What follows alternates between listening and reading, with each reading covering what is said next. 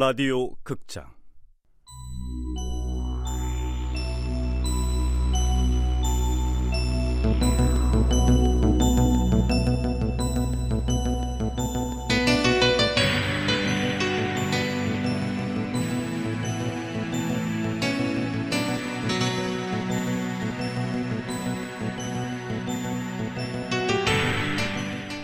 악마는 법정에 서지 않는다.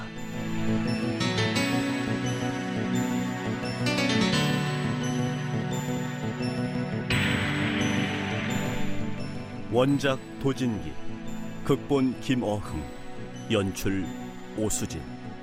스물세 번째.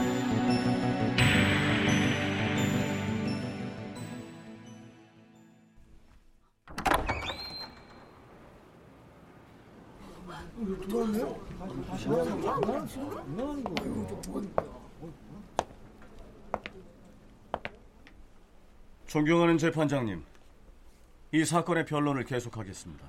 왜 이랬다 저랬다 하는 겁니까? 법정이 놀이터도 아니고 변호사님 마음대로 변덕 부리고 들락날락해도 되는 겁니까?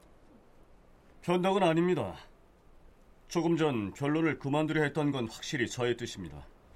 하지만 의뢰인의 지인들이 하도 간곡히 부탁해서 이렇게 다시 법정에 서게 된 것입니다. 음... 저 아까 국선 변호인 신청한 것 좀 취소해주세요. 그럼 변론을 계속하세요. 알겠습니다.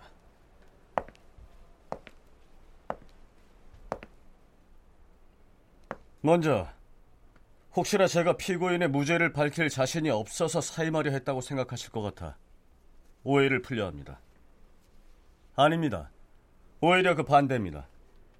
피고인의 무죄가 너무나 명백하기에 제가 굳이 변론할 필요성을 느끼지 못해서였습니다. 그래도 변론을 해야 한다면 먼저 검찰이 제기한 중요 의혹에 대해 한 가지 답변을 하고 싶습니다.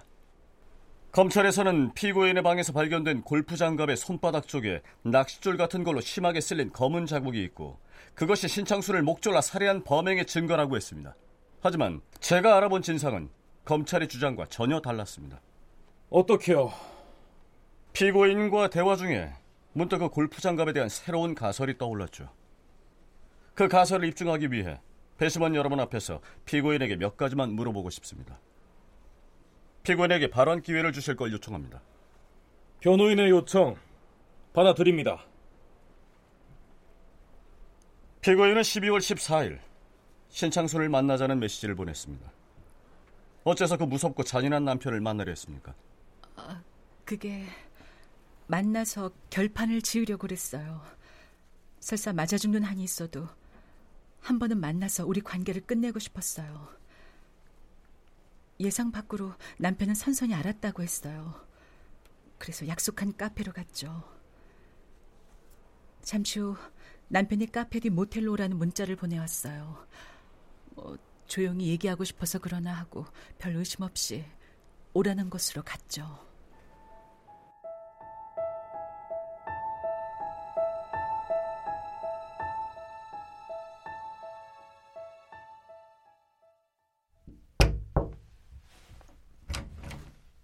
어, 여보, 얼른 들어와.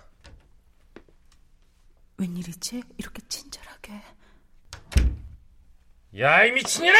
어, 어. 네가 나하고 뭐 얘기를 하자고? 얘기는 내가 하고 넌 듣기만 하는 거야, 이게! 아, 어, 오빠, 아니, 저 여보. 이리 와.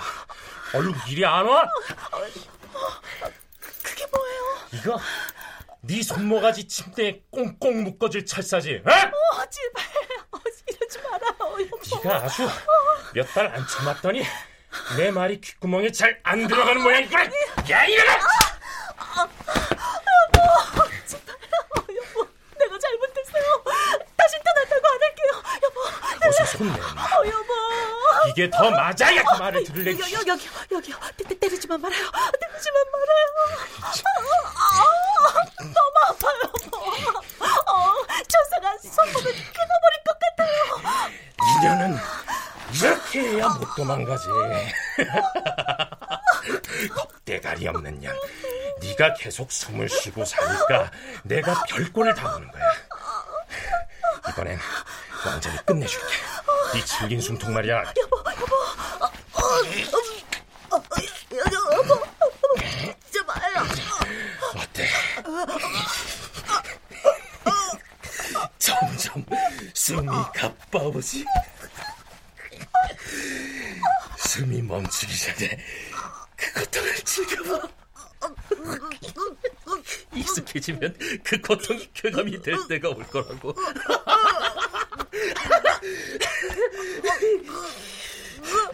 자, 좀 풀어줄까? 여보, 제발 당신 시키는 일 다 할게요. 제발 다 박수 맞춰.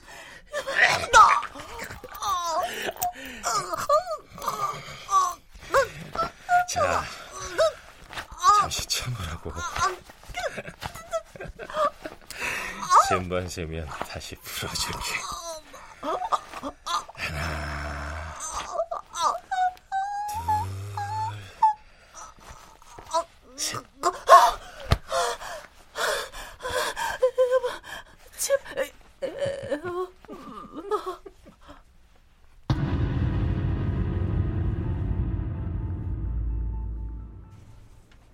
둘, 셋. 질이 안 좋은 건 아니고. 정신을 차리고 보니 남편이 서서 절 내려다보고 있더군요. 잠시 후 손목에 철사를 풀어주더니 오늘 운 좋은 날이라 살려준다고 어서 집에 들어가 있으라고 하더군요. 말 안 들으면 다음엔 정말 죽일 거라고. 그러곤 방을 나가버렸습니다. 잠깐만요. 남편이 철사로 손목을 묶었다고 했는데 맨손이었습니까? 어, 아니었을 거예요. 골프채로 때릴 때도 골프 장갑을 꼭 꼈어요. 그래서인지 전 지금도 장갑 낀 사람만 봐도 몸소리가 쳐져요. 남편은 폭행을 마치고 장갑을 벗었을 테고 김명진 씨는 정신이 없는 나머지 모텔에서 나올 때 장갑을 챙겨서 돌아왔을 가능성이 충분히 있는 거 아니겠습니까?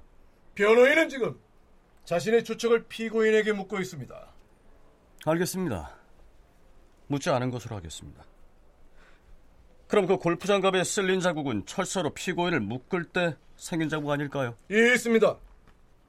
변호인은 입증되지 않은 사실을 전제로 질문을 하고 있습니다. 과연 그럴까요? 이걸 좀 봐주시죠.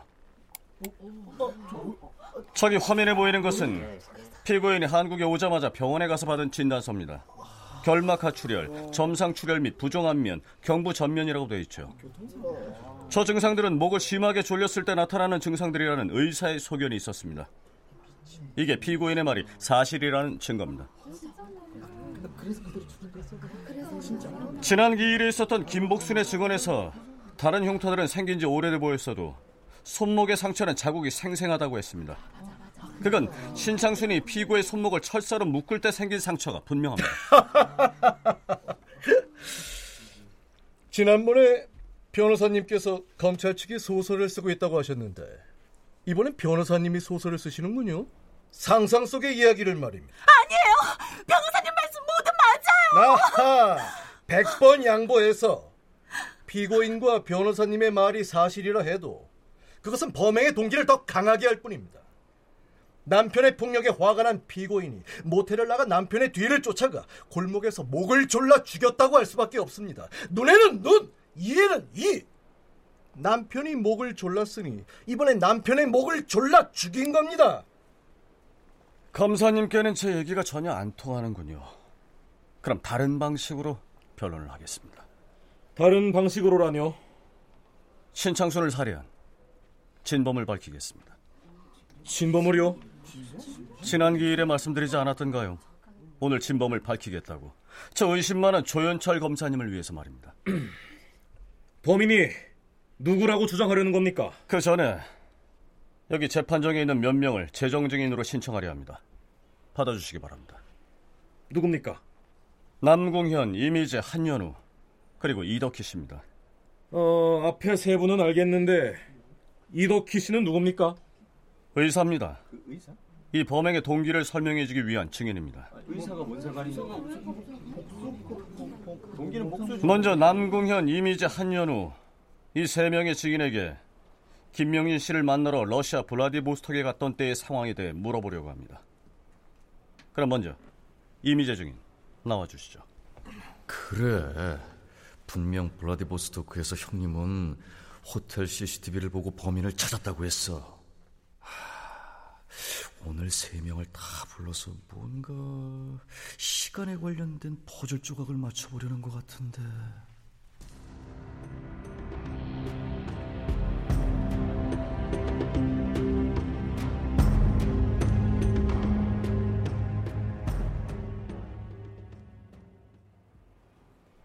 지금까지 이미재, 남궁현, 그리고 한연우 이 세 명의 증인으로부터 증언을 모두 들었습니다. 제가 다시 정리해드리자면 이들 모두 블라디보스톡에 머물렀던 시간 중에서 남궁현, 김해나 커플, 이미재, 그리고 한연우가 따로 시간을 보낸 것은 십이월 이십이일 오후 네 시 반 이후부터 다음 날 오전까지입니다. 이 시간대를 배심원 여러분들은 꼭 기억해 주시기 바랍니다. 예, 있습니다. 변호인은 지금 사건의 쟁점을 흐리고 있습니다. 범행은 분명 십이월 십사일 저녁에 있었습니다. 그런데 왜 이십이일에 증인들이 무엇을 했는지 서로 알지 못한 시간이 있는 것이 중요하다는 겁니까? 이건 본 사건의 본질과 아무런 연관이 없습니다. 아닙니다. 십이월 이십이일은 범행에 있어 굉장히 중요한 날입니다. 아니, 그게 왜 중요합니까? 실제 살인이 일어난 날로부터 정확히 칠 일째 되는 날이기 때문입니다. 칠 일째요?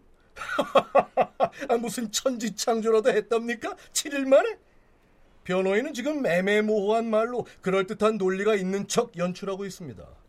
변호사님이 아무리 연막을 쳐봤자 이미 명백히 드러난 살인 동기가 사라지지는 않습니다. 제가 지금 여러분들께 말씀드리는 것은 피고인이 범인이 아니라는 명백한 증거입니다. 자, 자, 양쪽 다 소모적인 언쟁은 그만하시고, 변호사님, 그게 변론의 요지입니까? 증인이 한 명도 남아있습니다. 그 증인을 심문한 다음 모든 걸 밝히겠습니다. 증인 이덕희 씨.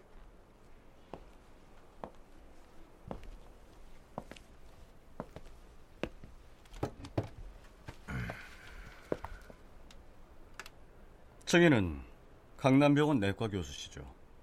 그렇습니다. 좀 전에 증언하고 간 한현우 씨를 아십니까? 제 환자입니다. 의사로서 환자의 병을 밝히긴 어려우리라 생각됩니다만 이미 주변에선 다 알고 있고, 물론 저도 알고 있습니다. 그러니 제가 묻는 말에 간단하게 답변 부탁드려도 되겠습니까? 네. 한현우 씨는 혈액암 사 기 맞죠? 네, 맞습니다. 어차피 죽을 것 같은 신봉 같은 의외의 사실이네. 한현우가 시험 불안이. 아, 그렇다면 혹시 혈액암 사 기라면 얼마 살지 못한다는 말입니까? 의학적으로는 그렇습니다. 그리고 대체 뭘 입증하려는 겁니까? 한현우 씨가 혈액암이란 것과 이번 사건이 무슨 관계입니까? 직접적인 관계는 없죠.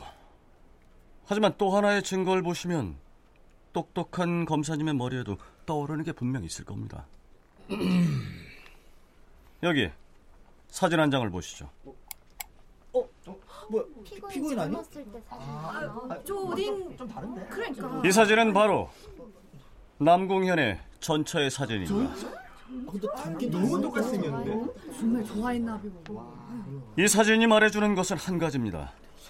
남궁현 씨가 피고인 김명진 씨를 오랫동안 진심으로 사랑해왔다는 것입니다. 그리고 한현우 씨도 자신의 목숨이 얼마 남지 않았다는 것을 알면서도 김명진 씨를 위해 다른 친구들보다 일찍 블라디보스톡으로 날아갔습니다. 신창수를 만나 더 이상 김명진 씨를 괴롭히지 말아달라고 단판을 짓기 위해서였습니다. 지금 변호인은 계속 사랑 타령이나 하면서 피고의 범행 동기를 다른 증인들에게 떠넘기려 하고 있습니다. 네. 그럼 지금부터는 두 사람 얘기 그만하고 다른 입장에 있던 한 사람에 대한 얘기를 해보도록 하겠습니다. 저기 이미재 증인 한 번 더 나와주시겠습니까?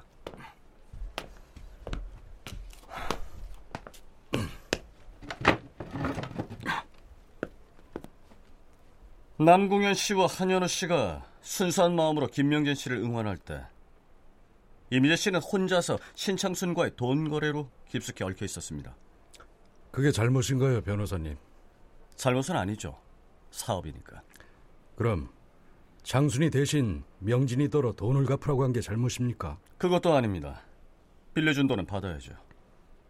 다시 한번 말하지만 돈 문제 때문에 이미재 씨를 비난하는 건 절대 아닙니다. 그럼 뭐가 잘못입니까? 대체 제가 뭘 잘못했다고 이러십니까? 당연히 살인입니다. 살인? 이미재 씨가 신창순을 살해했다는 것입니다. 아, 불쾌합니다. 아니야. 법정에서 지금 뭐 하는 겁니까? 아, 증인 흥분하지 마세요. 이미재 저러다 또 쓰러지는 거 아니야? 심장 판막증 그거 흥분하면 쓰러지는 병이라며. 용의자들 중에서 범행이 가능한 유일한 사람이 이미재 씨입니다. 물론 제가 이렇게 말한다고 해서 이미재 씨를 범인으로 확정 지을 순 없을 것입니다. 확실한 알리바이가 있으니까요. 이거 사람 가지고 노는 겁니까? 창순이가 살해된 날 난 프랑스 파리에 있었어요. 증인도 있고요. 프랑스에 있는 사람이 어떻게 블라디보스토크에 있는 사람을 죽이겠습니까? 그게 가능하다고 생각하십니까? 신창순이 살해된 날이라 그건 언제죠? 언제라뇨? 십이월 십사일이라면서요. 그건 검찰에서 주장한 거죠. 김명진 씨가 신창순을 만난 날과 끼워 맞추기 위해서 말입니다. 그럼 변호사님 의견으로는 살인이 언제 일어났다는 겁니까? 일단 십이월 십사일 저녁은 아니었습니다. 러시아 부검의의 소견을 못 믿겠다 주장하시는 겁니까? 아닙니다. 러시아 부검의의 판단은 정확했습니다. 러시아 부검의는 신창순이 십이월 십오일에 사망했다고 판단했습니다. 아, 지금 뭐 하시는 겁니까? 십이월 십사일이나 십오일이나 이미재 씨의 알리바이는 다를 게 없어요. 파리에 있었던 게 확실합니다. 파리 서울 간 항공편 기록에도 남아있는 사실입니다. 아무래도 변호사님이 뭔가 착각을... 이미재 씨는 십이월 십오일엔 파리에서 교민들과 같이 점심을 먹었죠. 맞습니다. 그리고 십이월 십육일 오후 비행기를 타고 한국에 왔습니다. 그러니까 그 사이에 약 하루 정도 시간이 비지 않습니까? 잠깐만요. 아니, 하루 만에 프랑스 파리에서 러시아 블라디보스토크로 가서 신창순을 죽이고 돌아왔다는 겁니까? 아, 설마 아, 이미재 씨가 순간이동이 가능한 초능력자라고 주장하실 거라면 여기서 제발 그만두시죠. 아, 물론 아닙니다. 본 변호인은 살인이 있었던 십이월 십오일부터 시체가 발견된 십이월 이십삼일 새벽까지 그 기간을 생각해 본 겁니다. 배심원 여러분, 아까 제가 중요하다 말씀드렸던 칠일이 조금 넘는 십이월 십오일부터 이십삼일까지의 기간에 주목해 주시기 바랍니다. 배심원 여러분, 주목하실 필요 없습니다. 워낙 인적이 드문 골목이라 살해 후 시체가 발견되기까지 칠일이 넘게 걸린 겁니다. 저도 현장에 직접 다녀왔습니다. 칠일이 아니라 칠십일이 넘어서 발견돼도 전혀 이상이 없어 보이는 곳이었습니다. 그런데 왜 그런 주장을 하시는 겁니까? 그래도 왜 칠일이 지나서 발견된 것일까요? 하필이면 왜 칠일인지 말입니다. 이 사건에서 칠이라는 숫자는 필연적이었으니까요. 변호사님, 빙빙 돌리지 마시고 증거가 있다면 어서 밝히세요. 알겠습니다. 결론적으로 말씀드리면 신창순은 블라디보스톡에서 살해된 게 아닙니다. 아, 그럼 어디서 뭐? 죽었다는 거야? 자, 자, 조용히 좀 하세요. 변호사님, 저도 이해가 가지 않습니다. 좀 자세하게 설명해 주세요. 그럼 신창순은 어디서 살해됐다는 말입니까? 신창순은 바로 모스크바에서 모스크바? 살해됐습니다. 무슨 소리입니까? 분명 블라디보스토크에서 살해됐습니다. 아니요. 신창순은 단지 블라디보스토크에서 시신으로 발견됐을 뿐입니다. 발견? 자, 지금부터 제가 십이월 십오일 행적을 재구성해 보겠습니다.